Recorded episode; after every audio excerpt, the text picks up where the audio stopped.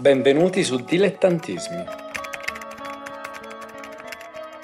Ci occuperemo di arco narrativo. Eh, diciamo che hai raccolto materiale per, per una storia. Un po' prima del midpoint del libro. Sano, fare, fare paura in modo sano, anche se...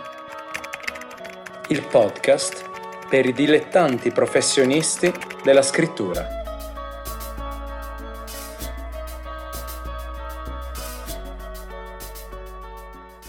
Buongiorno a tutti, rieccoci e benvenuti alla seconda stagione di Dilettantismi. Ben ritrovati tutti quanti. Nuova stagione. Scusa. Eh?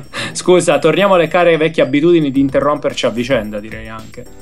Anno nuovo, sì. Nuova stagione, sì. Ma vecchie abitudini. Torno anche a distrarmi nel frattempo. In questa seconda stagione, che è iniziata un po' più tardi rispetto a quello che avevamo preventivato, principalmente perché sono successe cose tipo ho fatto tre lavori diversi in quel periodo, sono trasferita, poi sono tornata a casa, poi ho comprato casa effettivamente, quindi vabbè, ci sto. In sostanza eh, diciamo che hai raccolto materiale per, i, per una storia. Sicuramente c'è materiale di cui parlare, perché il cambiamento continuo in una propria vita è tutto, sì, materiale è per un, uno scrittore. E io ho una memoria pessima, quindi vediamo un po' se possiamo ricavarci anche qualcosa. Detto questo, la seconda stagione ci occuperemo di arco narrativo, quindi arco di trasformazione del personaggio, quello che è, insomma, il paradigma in tre atti.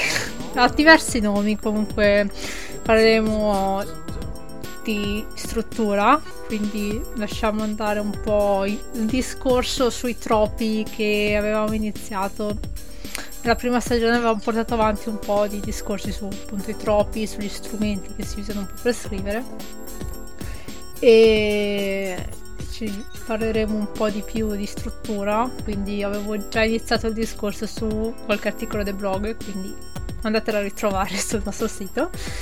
Riprenderemo quel discorso, faremo tutte le prime tre parti. Oggi iniziamo con la prima parte, cioè il primo atto, nostra introduzione della storia. Non lo chiamerei incipit, perché incipit mi sa un po' più riferimento a, allo stile che uno usa nel scrivere, che è una cosa un po' diversa da quello che facciamo oggi. Oggi parliamo degli elementi della storia. Ovviamente di solito se si riferisce all'arco narrativo si parla di qualcosa di un po' più lungo di un racconto, però ci si può anche stare. Parleremo di scienza della fantascienza, che è un argomento che volevo parlare da un po', ma richiede molte ricerche e non avevo proprio il tempo di farlo. Quindi parleremo di impaurimento, cioè di cosa fa paura, perché sia a me che a Neri piace molto l'horror, eh sì. Quindi non tanto i film, perché i film horror sono più splat, sono più sparati sullo splatter, sui jump scare, su effetti visivi, mentre parleremo un po' di come far paura alle, alle persone in modo sano, fare, fare paura in modo sano, anche se sembra un controsenso parlare di sanità quando si parla della, pa- della paura. Ok, parleremo della morale, perché comunque anche la paura ha una sua funzione n- nelle storie e nella società, quindi ci si aspetta sempre che si vada a colpire giustamente quel punto. Parleremo di moralità, parleremo di trascinare all'infinito una storia perché non si sa come finirla, e parleremo anche di una cosa un po' più tecnica, ovvero su come fare le ricerche e sullo storytelling. Quindi e... bene, incominciamo con il nostro arco narrativo. Ok, cosa più divertente per chi te lo, appunto, se lo deve spiegare, ma un po' meno per chi lo deve scrivere, perché l'arco narrativo presuppone soprattutto che di avere già le idee chiare su tutta quella che è l'evoluzione della propria storia. Quindi se arriviamo a questo passo vuol dire che abbiamo già ampiamente sviscerato, per quello che riguarda la propria idea di storia, chi siamo e dove vogliamo andare. Quindi è, in un certo senso, il vero banco di prova quando si inizia a scrivere, poter mettere giù e fare questo esercizio, cosa che riprenderemo a fare, ovvero dare degli esercizi, e sarà esattamente provare a mettere giù in quanti atti e soprattutto quali sono i passaggi salienti della storia. perché l'arco narrativo è un momento fondamentale in cui la storia inizia a prendere corpo. Sì, c'è anche da dire che l'arco narrativo ovvia, cioè l'utilizzo di questi strumenti, quindi di una struttura, eh, risolve anche il problema che molti, specialmente chi ha appena iniziato, incontra, no? Quindi quello di non sapere cosa mettere nel mezzo. Quindi la gente di solito immagina un inizio, una fine, ma c'è, ci sono sempre problemi per quanto riguarda collegare queste due cose e l'utilizzo di strutture. Quindi ci sono altre strutture, noi parliamo di quello più ovviamente utilizzato, quindi questo è lo standard che viene usato per le sceneggiature di Hollywood, ad esempio. Sempre Eh, tutti, la maggior parte dei film la usano, anche film che magari non sono lineari come Pulp Fiction. Voi prendete la sceneggiatura di Pulp Fiction, la leggete, mettete in ordine vari pezzi, troverete esattamente quello che vi dico, cioè l'arco del personaggio.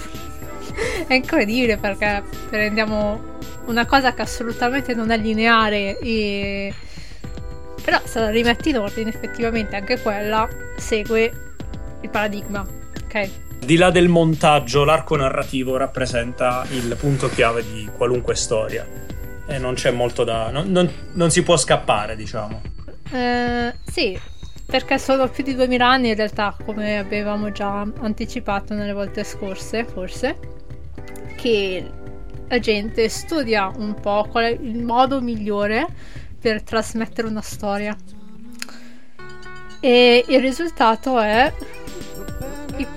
uno di questi sicuramente molto utilizzato nei media occidentali, principalmente il paradigma, quindi l'arco, il trascorso del personaggio e la struttura in tre atti, ok? Più che l'arco narrativo, struttura in tre atti, ma ce ne sono altri, um, per esempio Blake Snyder, quindi l'autore di Save the Cat, eh, i quindici bizze che compongono la storia.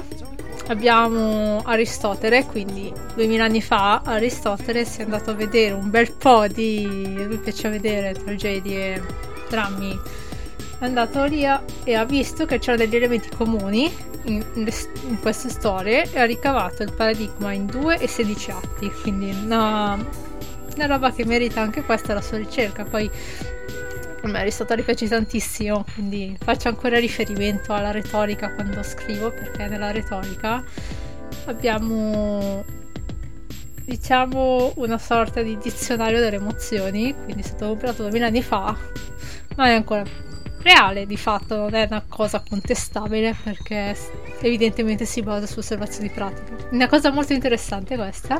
Abbiamo gli atti di Freytag, quindi cinque atti, la piramide anche, e la cosa interessante è che in varie altre parti del mondo, quindi parliamo del Sud America, parliamo dell'Asia, parliamo del Medio Oriente, dell'Africa, eh, si sono sviluppati parallelamente altri, eh, altre strutture simili a questa, eh, alcune tra l'altro rivolte esclusivamente a eh, media orali, quindi parliamo di narrativa orale, no? Ed è una cosa molto interessante da studiare e valutare la differenza tra...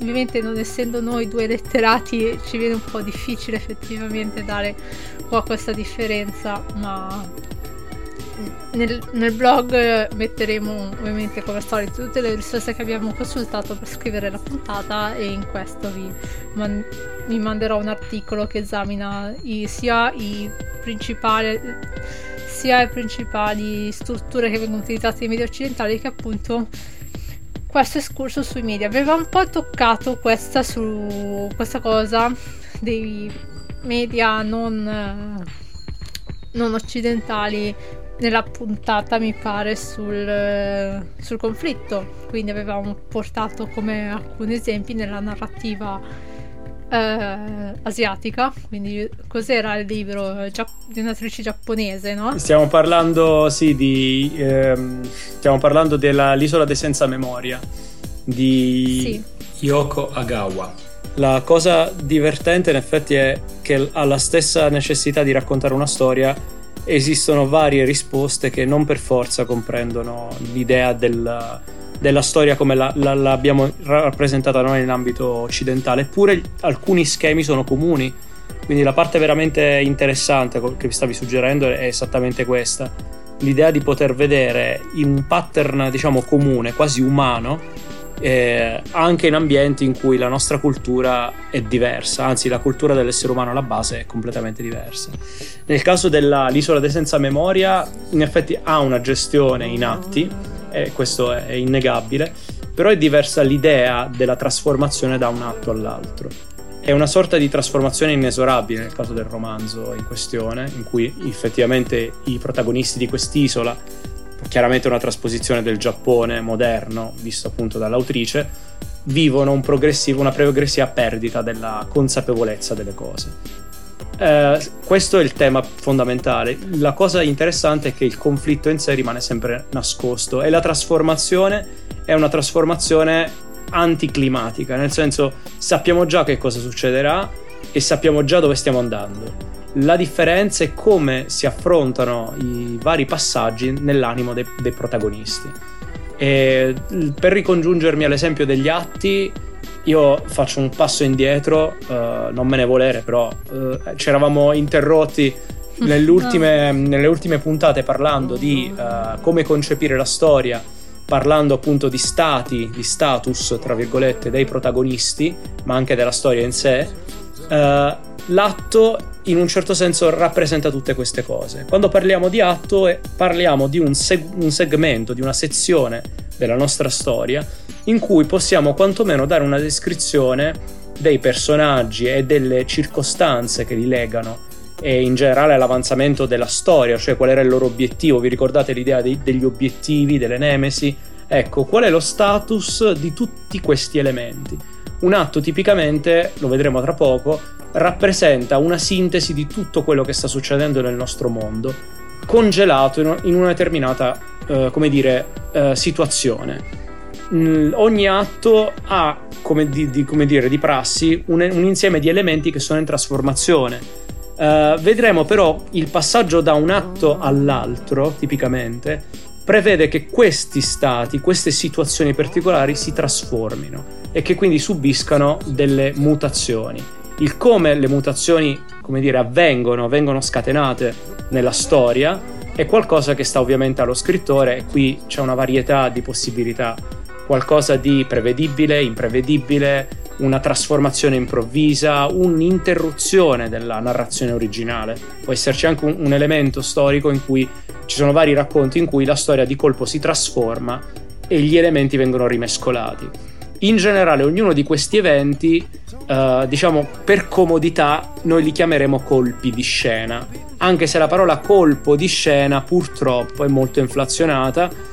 E al giorno d'oggi quando parliamo di colpo di scena tipicamente ci viene in mente una cosa, un, un'improvvisa trasformazione che non ci aspettavamo. I, nei film i colpi di scena sono quando ad esempio c'è una rivelazione che non ci aspettavamo, improvvisa, che stravolge l'idea che avevamo. Ora, quello è giustamente un colpo di scena, ma non tutti i colpi di scena sono inattesi e improvvisi. Il colpo di scena è letteralmente l'espediente che trasforma uno stato Dalla, dall'atto uno all'atto due o dall'atto A all'atto A più uno, quindi letteralmente è qualche espediente narrativo che crea una trasformazione. Importante ragionare su una cosa, io lo dico già da adesso, è quando parliamo di un colpo di scena dobbiamo capire a chi questo colpo di scena viene rivolto. Dato che parliamo di personaggi secondari, principali, nemesi, principale, secondaria, attenzione a rivolgerci sempre a quali di questi elementi il colpo di scena va uh, a segno. Non tutti i colpi di scena ovviamente rappresentano una trasformazione per tutti i personaggi. Da un atto A all'atto successivo A più uno, la nemesi può benissimo continuare a rimanere ferma sulle sue convinzioni, sul suo comportamento, sul suo carattere, il suo obiettivo è invariato, ma quel colpo di scena magari ha trasformato, innescato una trasformazione in un altro. Quindi eh, la, la cosa che mi premeva dire in questo senso è gli atti rappresentano una sintesi di questa uh, idea di evoluzione. Attenzione sempre a qual è il punto di vista di, questo, di questa trasformazione. Eh, nel caso appunto di vari scrittori in realtà asiatici, vediamo che la trasformazione il più delle volte rappresenta una trasformazione del sistema mondo. Io, motivo per cui adoro molto ehm, la scrittrice appunto eh, di L'isola dei senza memoria, è perché la sua trasforma, la sua idea di colpo di scena è un'idea di colpo di scena che non incide sui singoli personaggi ma su tutto il mondo. Immaginate qual è l'impatto emotivo anche dal punto di vista dello scr- del lettore davanti a queste cose, ehm, perché è un tipo di trasformazione in- davanti al quale tutti sono costretti a cambiare, e quindi ha un concetto di universalità che in un certo senso per molti scrittori, sicuramente non tutti, però alcuni scrittori occidentali non pre- preferiscono non trattare, perché è in- abbastanza delicata come tipo di trasformazione, fa paura l'idea della trasformazione globale. Ma anche in realtà contro, diciamo, uno dei capisaldi di quello che si dice sempre, cioè che il protagonista deve essere comunque al centro un po' dell'attenzione, deve essere attivo, mentre evidentemente in questo libro questo non avviene, ma non è neanche possibile che una cosa succeda, perché richiederebbe una consapevolezza che il protagonista o la protagonista dell'isola di senza memoria non ha in quel momento, e non può avere per motivi di trauma, dato che si sta comunque dimenticando eh, parola per parola la sua esistenza. Ed è proprio interessante fare parlare di questi media, perché non appaiono mai sui nostri radar e non, non sono così blasonati, però io vi dico sempre di aprire i vostri orizzonti e cercare appunto questi piccoli tesori nascosti, perché loro perché questi racconti, ma anche adesso sta anche avendo un discreto successo la fantascienza di origine nigeriana, quindi una cosa che a me piace tantissimo e ne parleremo nella puntata dedicata alla fantascienza se riesco, quindi speriamo un po'. E questo per dire che anche le regole ci sono, servono, però all'inizio per capire un po' cosa bisogna fare, ma ad un certo punto si possono anche, diciamo, o mettere da parte perché si ha un'idea che va un po' in contrasto, ma quell'idea funziona. Diciamo che ovviamente è chiaro il vantaggio qual è, sia dal punto di vista de- dell'autore che Del, del lettore. L'uso di una struttura rende, diciamo, il media familiare, quindi il tuo cervello sa che intorno a quel punto del libro deve succedere qualcosa, se lo aspetta, e bisogna anche imparare a essere all'altezza di questa aspettativa. Quindi diciamo che il lettore medio, anche se non ha nessuna magari istruzione sulla tecnica di narrativa, perché queste cose vengono un po' studiate da soli per chi vuole scrivere, perché non, non credo che esistano o si fa un corso di scrittura, però lui se lo aspetta che intorno a que- al quarto di libro qualcosa deve succedere, qualcosa che cambia. Si aspetta anche un certo evento che è collegato al finale, questo ne parleremo questa puntata, a metà del libro, al settantacinque per cento si aspetterà qualcos'altro. Voi prendete non Parasite, prendete la sceneggiatura di Snowpiercer, prendete le pagine che equivalgono a una certa a un minuto di sceneggiatura, a un minuto di scene, un minuto di film sono più o meno un minuto, una pagina di sceneggiatura, misurate e vedrete che il regista ha seguito il paradigma alla lettera. E questo è quanto. Quindi qui ci concentreremo un po' sulla struttura, non sul personaggio in sé.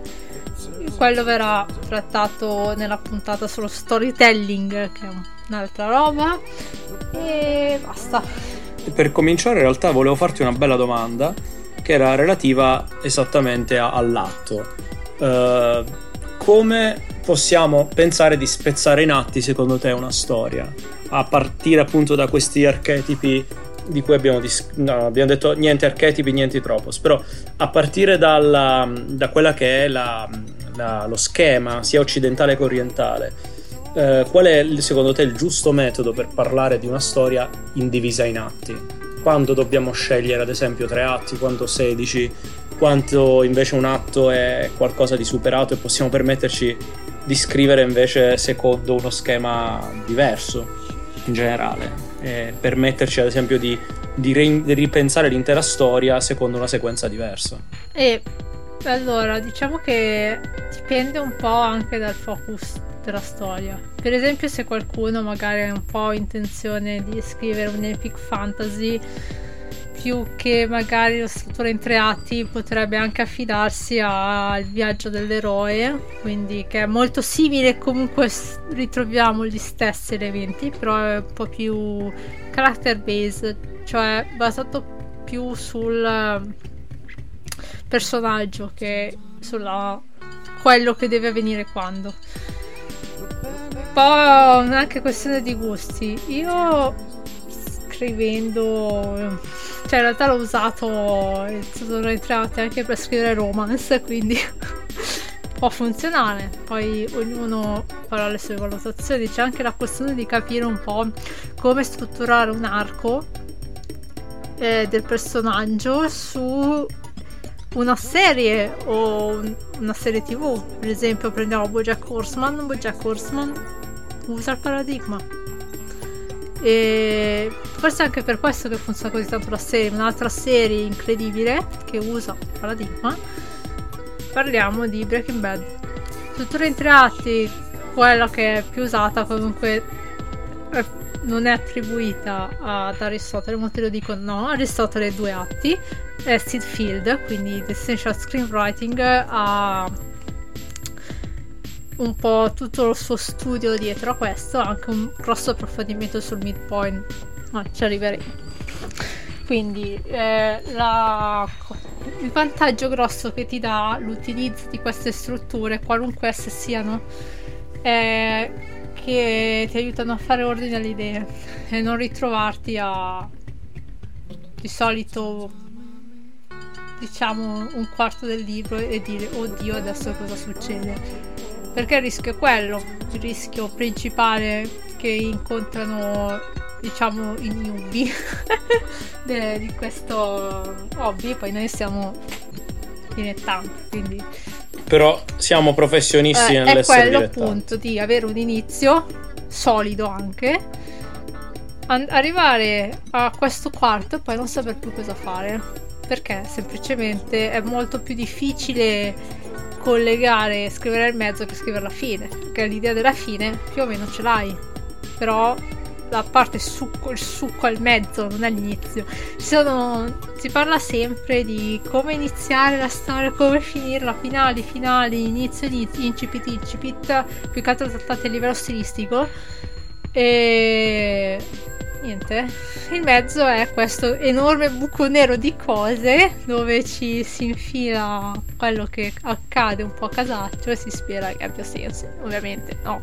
Ho scritto un articolo eh, Terra di mezzo, terra di nessuno, eh, dove si parlava un po' di come strutturare questo punto,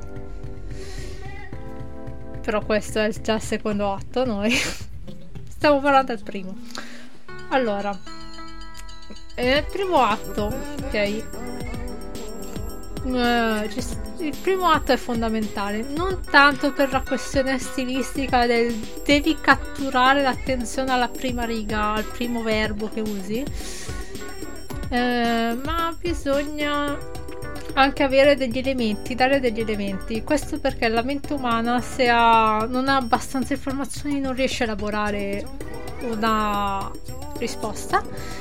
Eh, come Will, non mi ricordo il cognome dell'autore, nella scienza del storytelling presenta molto bene, quindi bisogna dare un certo numero di elementi, non che non siano eccessivi, quindi che ci sia anche un certo spazio relativo all'immaginazione, che il vostro cervello riempirà con informazioni che ha sia dal punto di vista personale, credenze, ricordi, e le informazioni che vengono date susciteranno curiosità, quindi avere una tela bianca suscita meno curiosità rispetto ad avere mezzo quadro, perché vedi mezzo quadro, ti viene voglia di finirlo, vedi una tela bianca, lo guardi e dici ok, questo cosa mi sta a significare? Quindi abbiamo degli elementi da metterci dentro. Fondamentale per iniziare una storia è avere ben chiaro eh, chi siano i protagonisti. Una cosa che mi fa talmente, cioè mi dà un fastidio, è ad esempio scambiare i protagonisti con i personaggi secondari, semplicemente perché questo personaggio secondario ha più attenzione. Eh, un esempio. Vai con gli esempi eh, non virtuosi. Eh, la bella addormentata del bosco. Bella addormentata del bosco, film Disney. C'è gente convinta che Aurora sia la protagonista. Assolutamente no, sono le fatine. Sono le fatine che attraversano quel cambiamento di cui si fa riferimento quando si parla di arco del personaggio. Di... Sono le fatine perché prendono Aurora con sé, in qualche modo la crescono, ma sono loro a guidare la storia, non è Aurora. E questa è una cosa che non so quanti abbiano effettivamente intuito. In effetti neanch'io. Che sia il protagonista. Io avrei pensato invece più il principe, o al limite Maleficent, però Maleficent non è una protagonista perché chiaramente è la, la, la nemesi della, della protagonista. Però in effetti il, anche il, come dire, il, il buono belloccio di turno che viene a salvare la principessa non è che un espediente narrativo alla fine. E anche questo viene trainato, trascinato nella storia dalle fatine. Quindi in effetti è vero, le vere protagoniste della storia dal punto di vista del, del film della Disney sono loro. Sono loro anche l'elemento chiave che guida i vari atti, se ci pensiamo. Allora, parlando de- proprio di esempi, nel primo atto quindi cosa vediamo? La presentazione dei, dei, dei, person- dei protagonisti e dei personaggi che ci accompagneranno nella varia storia, nelle varie parti della storia. Quindi in effetti abbiamo la presentazione della protagonista apparente, e quindi di Aurora, abbiamo il background culturale, chi è, che cosa fa in relazione al mondo in cui ti si trova. Quindi principessa, ok, mondo feudale, mondo diviso in caste, lei rappresenta un punto alto della struttura e al tempo stesso però vediamo è una persona che ha una sua personalità, inizialmente no perché è una bambina, capiamo molte cose dalla sua famiglia, l'attenzione e la cura che mettono nella, nella sua crescita, tutti questi elementi ci permettono di capire l'atmosfera di cura e di attenzione nei suoi confronti. Non sarà chiaramente una persona abbandonata, sarà una persona che crescerà con delle impostazioni, delle regole che derivano dal mondo culturale che la circonda, proprio grazie all'attenzione dei personaggi secondari. E poi introduciamo anche i personaggi principali veri, che in questo caso sono le fate, sono quindi elementi fantastici, vengono dichiarate come tali da subito, le vediamo volare a mezz'aria, elementi culturali chiari che le fanno apparire al di fuori dello schema, no? Feudale, quindi sono anche questi ele- anche essere fuori da uno schema in realtà rappresenta far parte nel concetto generale del mondo in uno schema più grande. E infine la, il personaggio negativo, e quindi in questo caso Maleficent, che anche questa nel suo essere fuori dagli schemi ra- occupa una determinata parte nel, nell'ordine mondo. Come vedete sono tutti elementi che appaiono subito, ci danno subito a noi che siamo dall'altra parte del foglio o dello schermo l'idea di chi si parla e chi è che vedremo, diciamo, arrabattarsi all'interno delle pagine o delle sequenze della pellicola Della, della nostra storia. Quindi subito vengono presentati tutti gli elementi fondamentali della trama, chi sono i protagonisti, qual è la loro natura, il loro carattere, quindi egoisti, altruisti. Io più che dire buono e cattivi, io, la parola buono e cattivo per me non significa nulla, usiamo il termine altruista e egoista, ovvero incentrati verso i propri obiettivi o incentrati verso gli obiettivi di un qualcosa di più grande, anche esterno. Anche i cattivi possono essere altruisti, attenzione, quindi per adesso parliamo semplicemente di altruisti o egoisti.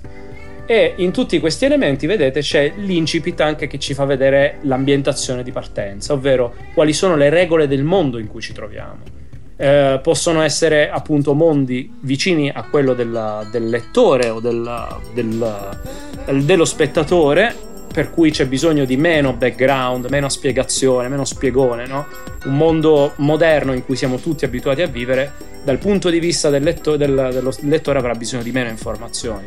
Viceversa, se parliamo di un mondo distopico, futuristico, magico, fantastico, tutti questi elementi sono fondamentali, e anche se vogliamo essere dei narratori sapienti e non rivelare subito tutto, elementi con, come dire, del, del mondo devono emergere anche dalla prima pagina. Dobbiamo spiegare, far capire al lettore qual è la dinamica, qual è il terreno su cui si muoveranno i protagonisti, arricchendolo di particolari strada facendo, come avviene in molti fantasy moderni o urban fantasy, per dire. Però dobbiamo già iniziare in questo, in questo senso qui. Quindi il primo atto è raccontare il più possibile i punti di partenza dei personaggi e anche, lo vediamo, dare un'idea di quali loro sono i loro obiettivi. Nel caso di Aurora è una bambina appena nata, che obiettivi ha? Come nelle favole, e qui però è un bel sopravvivere, sopravvivere esatto. Nell'idea della favola il, vi- il vivere felici e contenti è l'obiettivo del protagonista, però questo è qualcosa, vedete, di sì. implicito legato alla favola, al medio, alla media di narrazione. Invece quello di Maleficent è sì. rovinare la vita a tutti per farla pagare di un torto subito, egoismo. Dall'altra parte le fatine, il loro obiettivo è salvare la situazione. Tutti questi elementi emergono nel primo atto. Il primo atto termina tecnicamente con il primo colpo di scena. Colpo di scena perché, vedete, era tutto bene o male stab- statico, fisso. Tutto, se non fosse avvenuto quell'evento, poteva continuare tranquillamente. Aurora continuava a crescere, normale, vita tranquilla. Le fattine continuavano a occuparsi degli altri, ma alla fine una storia non c'entrava niente, non avevano bisogno di seguirla più di tanto. Maleficent sì, andava in giro, creava danni, però finiva lì, nel, nella logica della storia. Invece bam, il primo colpo di scena, elemento che cambia drasticamente la vita di tutti i protagonisti, è la maledizione di Maleficent. Quindi sicuramente Aurora non potrà continuare a essere una bambina normale dopo una maledizione del genere, e così di conseguenza anche gli altri personaggi secondari, vedete, sono affetti da questo colpo di scena. L'unica che non è affetta sembrerebbe Maleficent, però nel fatto di aver ottenuto uno, un obiettivo sembrerebbe aver ottenuto la sua soddisfazione, aver raggiunto il suo obiettivo. Quindi teoricamente, se Maleficent non sapesse della protezione delle tre fatine, il suo obiettivo sarebbe raggiunto e scomparirebbe dalla storia. Quindi attenzione, perché l'obiettivo è qualcosa che il più è, come dire, chiaro al lettore, e viene mostrato anche in relazione psicologica, sentimentale con il protagonista e quindi anche col lettore di conseguenza, più attira l'attenzione, più lo si vuole far raggiungere al, al protagonista. Sì, la cosa principale è bellissimo studiare film Disney perché sono degli esempi perfetti. C'è anche da dire che magari ci sono storie con meno focus rispetto a queste favole, tipo romance, non ha così tanto peso il cattivo, perché di solito il cattivo non c'è. Però eh, è anche importante appunto aver chiaro sin dal principio di cosa parla la storia. Cioè, se io apro un libro e con la copertina con due che si sbacciucchiano, mi aspetto di leggere cosa? Un Harmony, però me lo aspetto. Eh, Io di eh, solito mi aspetto una narrazione cioè... di mostri eh, cosmici di altre dimensioni, ma forse sono io il problema, forse. c'è, c'è anche una cosa un po' di sottofondo rispetto agli elementi più presenti, cioè trama, protagonisti, eccetera, eccetera, che è la tematica della storia, cioè di cosa parla in, f- in fin dei conti la storia. Questo, questo deve emergere da subito. Come dico sempre io, ehm, a me una delle ragioni per cui non mi riesco a far piacere il Trono di Spade è che non capisco dove voglia andare a parare. Ora, cos'è? Allora, perché un conto è Secondo me, secondo il mio gusto, un conto è scrivere una storia su mostrare quanto sia cattiva la gente, quindi questo è sicuramente una delle tematiche. o una storia su quanto tu possa diventare il tiranno finale, quindi Daenerys, che parte con una, una vittima e poi si trasforma rapida, cioè no, rapidamente no, perché sono comunque otto serie, però Div- si trasforma inesorabilmente nel, nel cattivo che, che non voleva diventare, quindi da quel punto di vista sì, eh. Sì, ed è...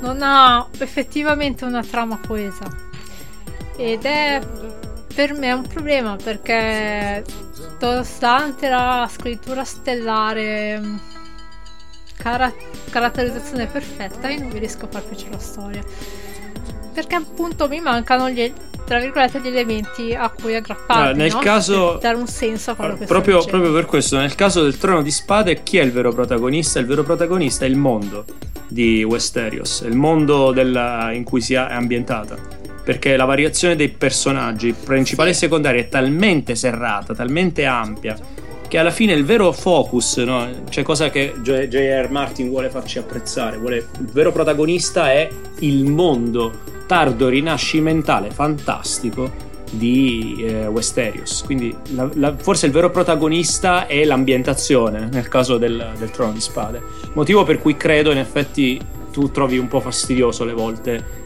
guardare una serie del genere, perché dici che, che ok, ma qual è il focus, qual è l'obiettivo? Ci sono talmente tanti obiettivi, talmente tanti sì, sì, eh, punti eh, aperti che, che cosa vogliamo andare a parare? Questo deve essere la tematica della storia, il centro, chi è il protagonista deve essere chiaro assolutamente entro la fine del primo atto, perché altrimenti non, non... tu leggi qualcosa ma non sai a chi... non hai niente su cui aggrapparti effettivamente, no? Ed è un grosso rischio, perché la maggior parte degli autori non arriva a livello di Martin per quanto riguarda la caratterizzazione. E... soprattutto adesso, adesso torno a bomba a torturare le, i nostri ascoltatori dicendo una cosa, eh, di cosa vuole parlare la storia? Ah, avete fatto l'esercizio sul concept? Esatto, avrei detto che sarei tornato a rompere i coglioni sul concept. Sì, perché il vero obiettivo è capire di cosa si vuole narrare, non si può narrare così tanto per narrare. Dobbiamo, noi scrittori, poi non è detto che emerga, però dobbiamo avere chiaro in testa di cosa vogliamo parlare.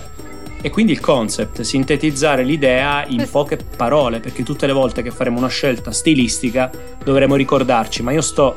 coprendo questo, questa tematica, voglio, cioè arrivo a, que- a dire questo, sì o no, dovrebbe essere la decisione, quindi torno. Probabilmente R. Martin avrà cambiato idea e varie te... volte sul concept. Avere un, avere un minimo di preparazione prima effettivamente di buttarsi in un progetto lungo, che sia un romanzo o una serie di venti libri, è utile anche per questo, risparmi tempo, perché non ti danni dopo a metà storia a cambiare tutti gli elementi, perché ti rendi conto che magari questa, questo magari troppo che volevi infilarci dentro non ci sta, quindi devi tornare indietro, come mi è successo a me adesso in un racconto. Avevo pensato in un modo, mi sono, ho capito che quella cosa non aveva nessun fine, perché non, non c'era modo per me di finire in modo soddisfacente, e sono dovuta tornare indietro e eliminare quell'elemento. Eh, comunque questa è la situazione meno ideale, perché io parlo di un racconto di... ok, allora eh, se devi scrivere romanzo, che parliamo di parole, ne ha settantamila in media, diventa un grosso problema. E dover tornare indietro, poi riesaminare tutti i dialoghi, le scene per fare emergere la tematica, è un sì, incubo. Concordo. È un incubo. Evitare le riscritture deve essere sempre l'obiettivo. So, sono assolutamente d'accordo, però fare... è anche vero che è esperienza. Capita a tutti, non è una cosa da demonizzare, però sì. Sì, sì, sì. sì, sì è, viene con l'esperienza questo. Non... certo, era meglio farne di altro e... genere. Ok, abbiamo esatto. parlato. Eh, sì, ora abbiamo parlato un po' di cosa ci bisogna in linee, grandi linee, cosa deve parlare questo cacchio di primo atto. Però il primo atto ha anche, diciamo, tre punti da esaminare. Parliamo di chiamata all'avventura, cioè quando prima cosa il personaggio, il protagonista si confronta con, eh, diciamo, questo evento particolare che sconvolge il mondo. Di solito questo viene anche chiamata l'avventura, esiste in realtà anche nel paradigma di Vogler e Campbell, quindi parliamo di viaggio dell'eroe. Viaggio dell'eroe abbiamo che in genere la chiamata dell'avventura viene rifiutata, quindi il protagonista si vede quello che sta succedendo ma decide in quel momento di non prendere alcun provvedimento, non decide al massimo di reagire. Questo è un troppo molto molto molto molto comune, eh, non mi viene nessun esempio perché è una cosa talmente ampia che comunque eh, devi ricordarti per forza quella pagina, quindi io no, non ho voglia di niente a che fare con questo, oppure può accettare, dipende un po' dalla storia. Diciamo la chiamata all'avventura è proprio quel momento in cui iniziamo ad avere un po' più chiaro di, il conflitto della storia. Abbiamo anche eh, l'incidente iniziale, l'incidente, incident, che è quello che mette la storia in movimento effettivamente, cioè parliamo di Sid Field, quindi torniamo indietro. Abbiamo anche l'evento chiave che è diverso da quelli due di prima, chiamata l'avventura abbiamo il protagonista che si confronta col cambiamento. Uh, l'incident, uh, l'incident è proprio la reazione del protagonista. Queste cose possono anche un po' sovrapporsi, di solito sono un po' una dietro l'altra, almeno quando io scrivo sono dietro l'altra, perché ovviamente il protagonista si confronta, magari decide di, di, azio- di fare un'azione e abbiamo toccato quei due punti in tre quattro pagine. E l'incidente chiave è quello che illustra di cosa parla la storia, sempre secondo il paradigma di Sid Field. C'è anche il quarto punto che chiude il nostro primo atto, cioè il primo punto di trama. Cos'è un punto di trama? Un punto di trama è un evento importante, più importante rispetto agli altri, che di solito riguarda un, una cosa da cui non può più tirarsi indietro, che non è più, non so, rimediabile nel momento. E lì si inizia un po', il nostro protagonista inizia un po' più a prendere in mano quello che succede. Ovviamente noi stiamo parlando molto di, in, in modo molto fantasy, perché ovviamente è già rimasto l'esempio. Quindi questi sono gli elementi che costituiscono il primo atto. Sembra un po' difficile, ma in realtà no, perché si parla solo di presentare il mondo, presentare il personaggio e far incontrare il conflitto col personaggio in tre momenti diversi e fino ad arrivare al punto di non ritorno, che sarà il primo punto di trama e la fine del primo atto. Ecco, quando è che il primo atto secondo te si può dire concluso? Quando es- abbiamo esaurito la funzione del primo atto? Uh, allora, secondo il paradigma parliamo sempre del primo punto di trama o qualche minuto dopo, quindi succede quel qualcosa che non ti permette di tornare indietro, sì. Quando arriva la consapevolezza di quello che è successo. E il primo punto di trama è, in genere, come avevo detto prima, il momento in cui molti che hanno appena iniziato a scrivere si perdono, perché è l'evento che sancisce il finale dell'inizio, la fine dell'inizio. E in genere le persone si fermano un po' lì quando, quando hanno delle idee che non hanno magari buttato giù, ed è molto importante avere questi, questi i punti, tre punti importanti del, di una storia sono il primo punto di trama, il punto di mezzo e, e il terzo punto di trama. Questi tre punti sono fondamentali perché, perché permettono di capire il finale anche.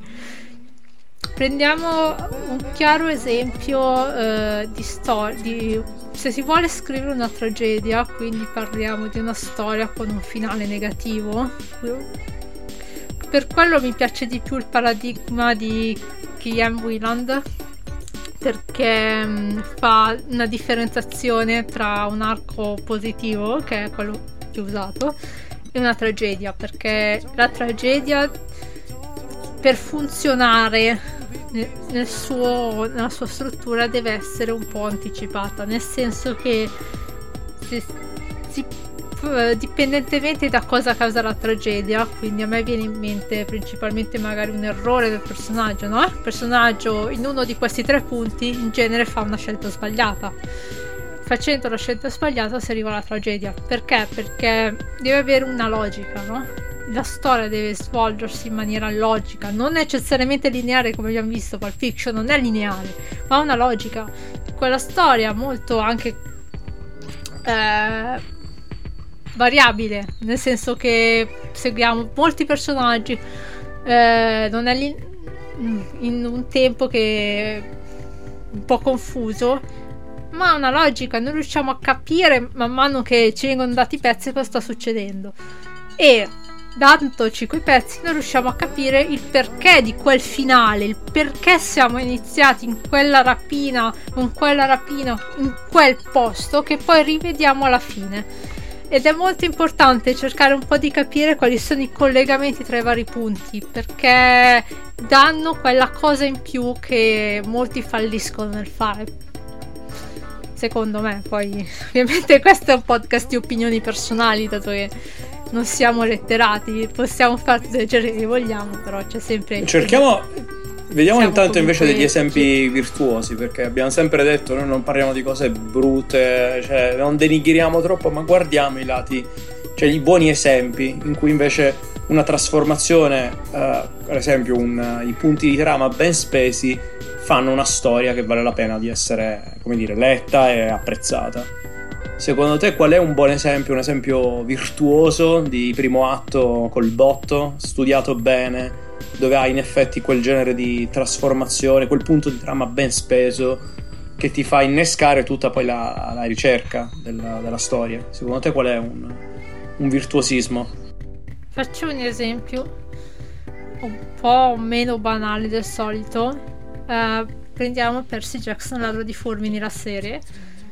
In quel primo atto noi abbiamo che, tenendo sempre presente che io ho tratto ho usato riferimenti di sceneggiatura per scrivere questa puntata, quindi mentre se si parla un po' di narrativa le cose sono un po' più un po' più flessibili, no? Perché non c'è il, il limite di... c'è più libertà, diciamo, di farlo.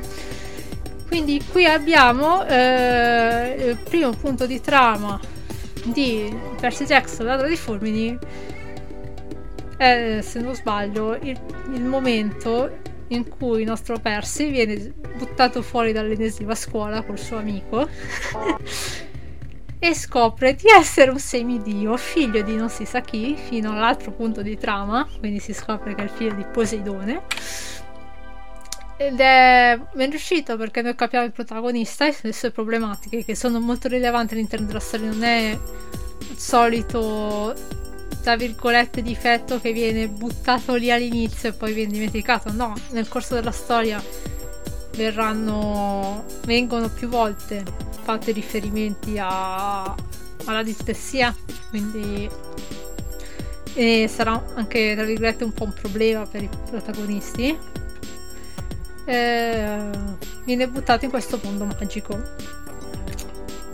sempre tenendo presente tutto questo. Poi... quindi il vero punto di forza in questo senso del primo atto è quello di riuscire a in, aggiungere, oltre a un cambio di, diciamo, di scena, appunto grazie al colpo di scena o punto trama, anche un cambio di ambientazione, perché passiamo da un'ambientazione esclusivamente urbana moderna a un'ambientazione fantasy, quindi cioè fantasy in realtà direi quasi classica, perché appunto gli elementi del fantasy in questo caso sono più elementi epici.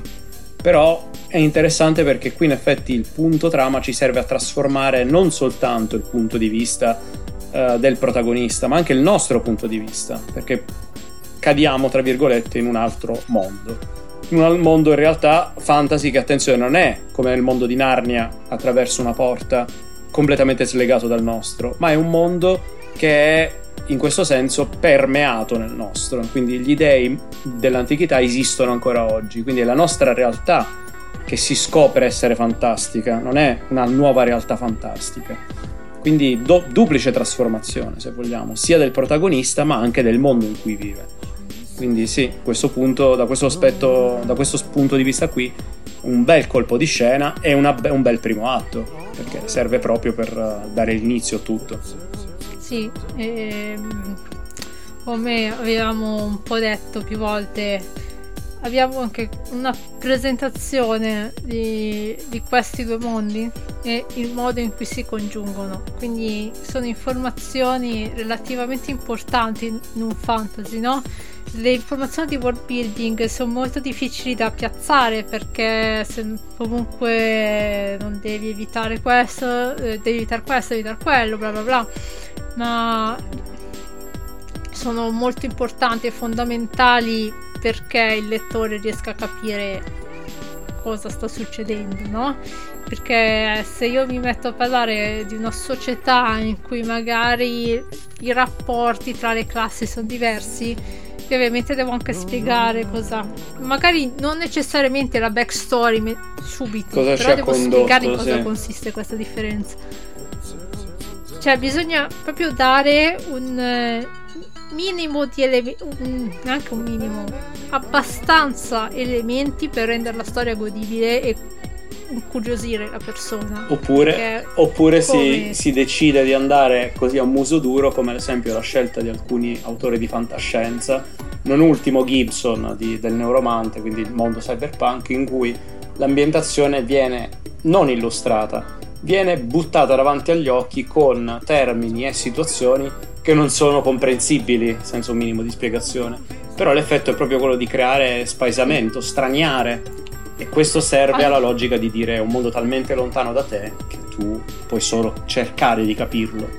Però è una tecnica, cioè lo spaesamento in questo caso sì, è voluto. Eh, c'è anche questa tecnica che ad esempio ha usato Frank Herbert in Dune, ci cioè ha creato banalmente un glossario con tutti i termini consultabili alla fine.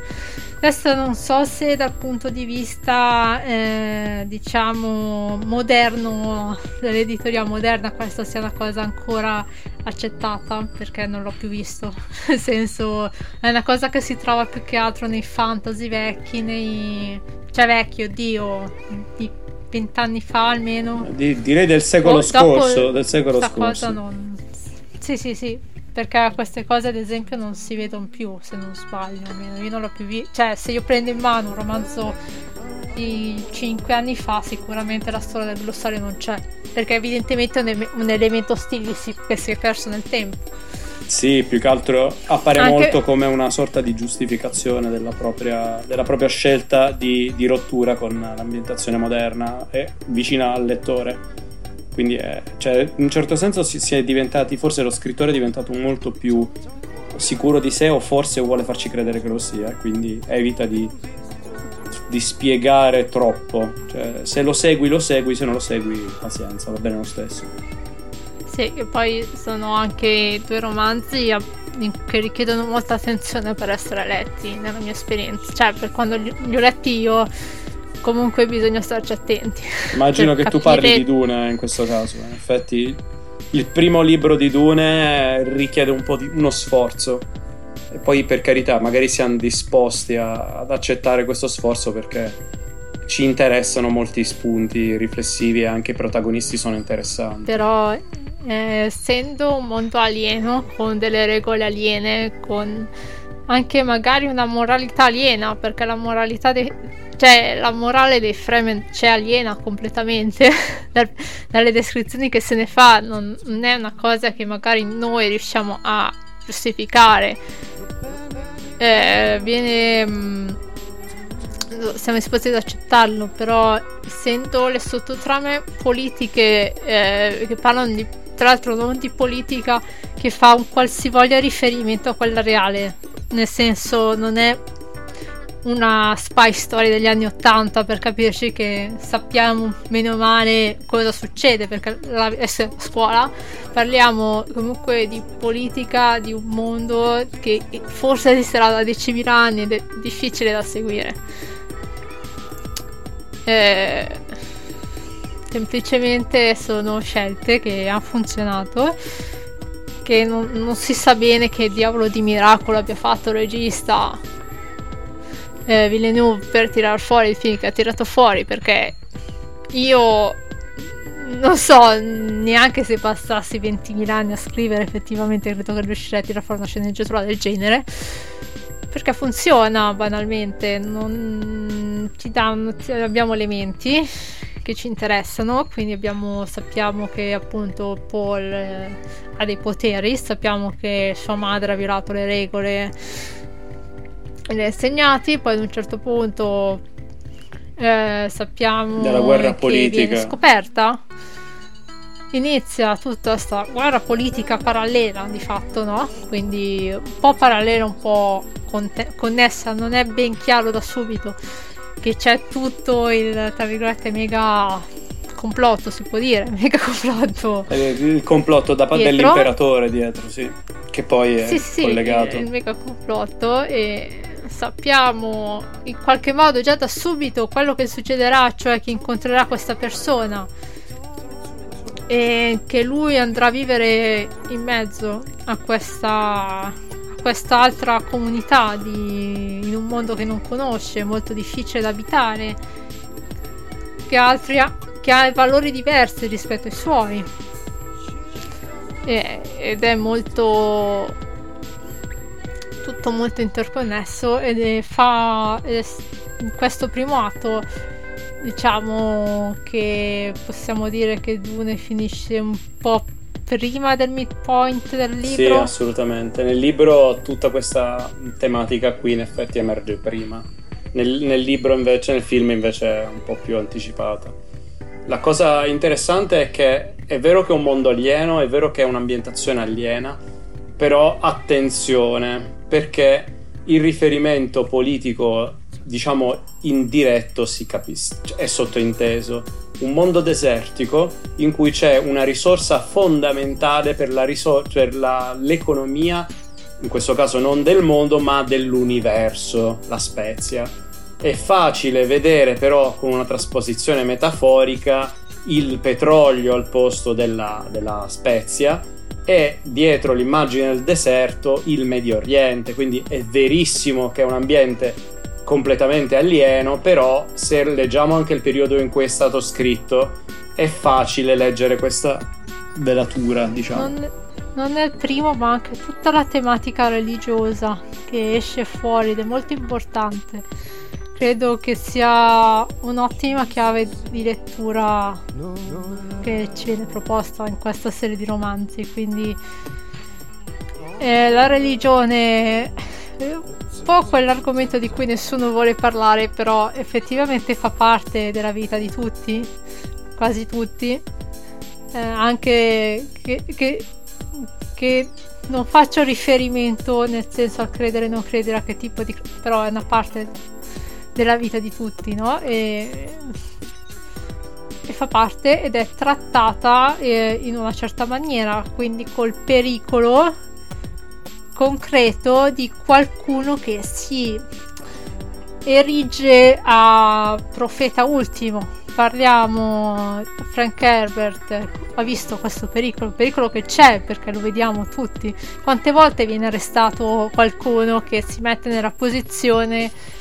di creare tramite manipolazione mentale consap- e altri, altre strategie, no? Una setta, perché ha un, dei seguaci, li radicalizza, cioè tutte queste tematiche che ma, mh, vengono fuori da Dune, e, e queste tematiche vengono fuori già dall'inizio, dal, da quel primo atto, ed è molto importante da capire, perché io apro Dune, arrivo a questo primo atto e dico ok, so che questo libro parla di questo ragazzino che può no, o non può essere questo messia, so che sono successe delle cose nel passato, so che c'è questo, inizio a capire un po' che c'è questo mega complotto, magari non arrivo subito a, a intuire che sono tutti più o meno coinvolti, o forse sì, adesso non, non ricordo esattamente bene le tempistiche, però eh, arrivo che... a capire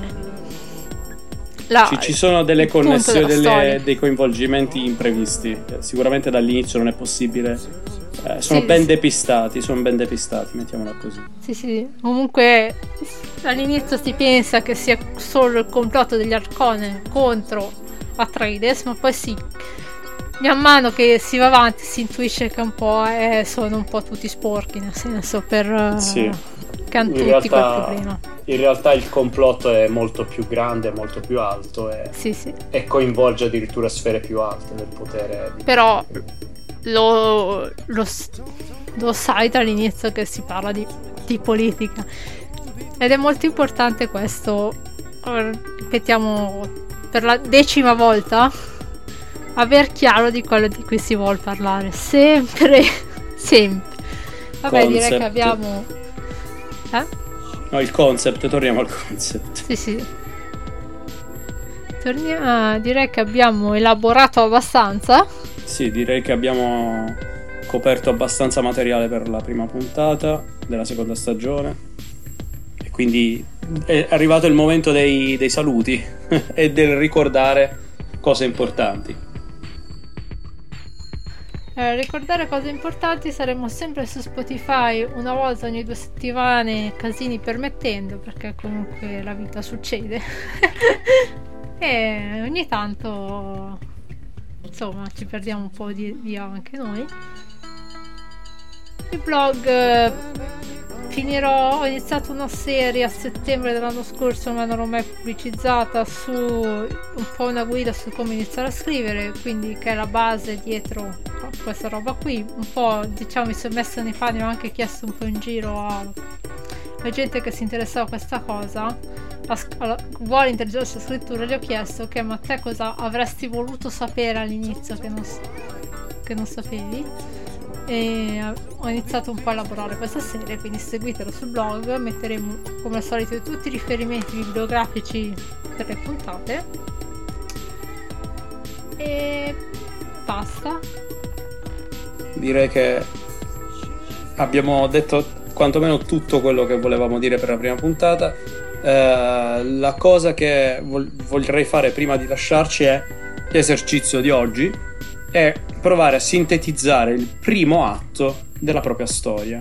Quindi sulla base anche degli esempi che abbiamo fatto, provare a ripetere quelli che sono i protagonisti, il loro carattere, la loro natura, cosa emerge, ambientazione, cosa far sapere, e il primo punto trama, o se volete il primo colpo di scena, cioè quando invece pensiamo di aver esaurito questa funzione introduttiva e poter muoverci al passo dopo.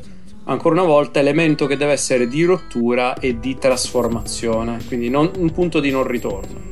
Eh, direi che potrebbe essere un esercizio più che interessante come legato a questa puntata. Eh, alla prossima! Eh, grazie di nuovo a tutti e come al solito buon dilettantismo.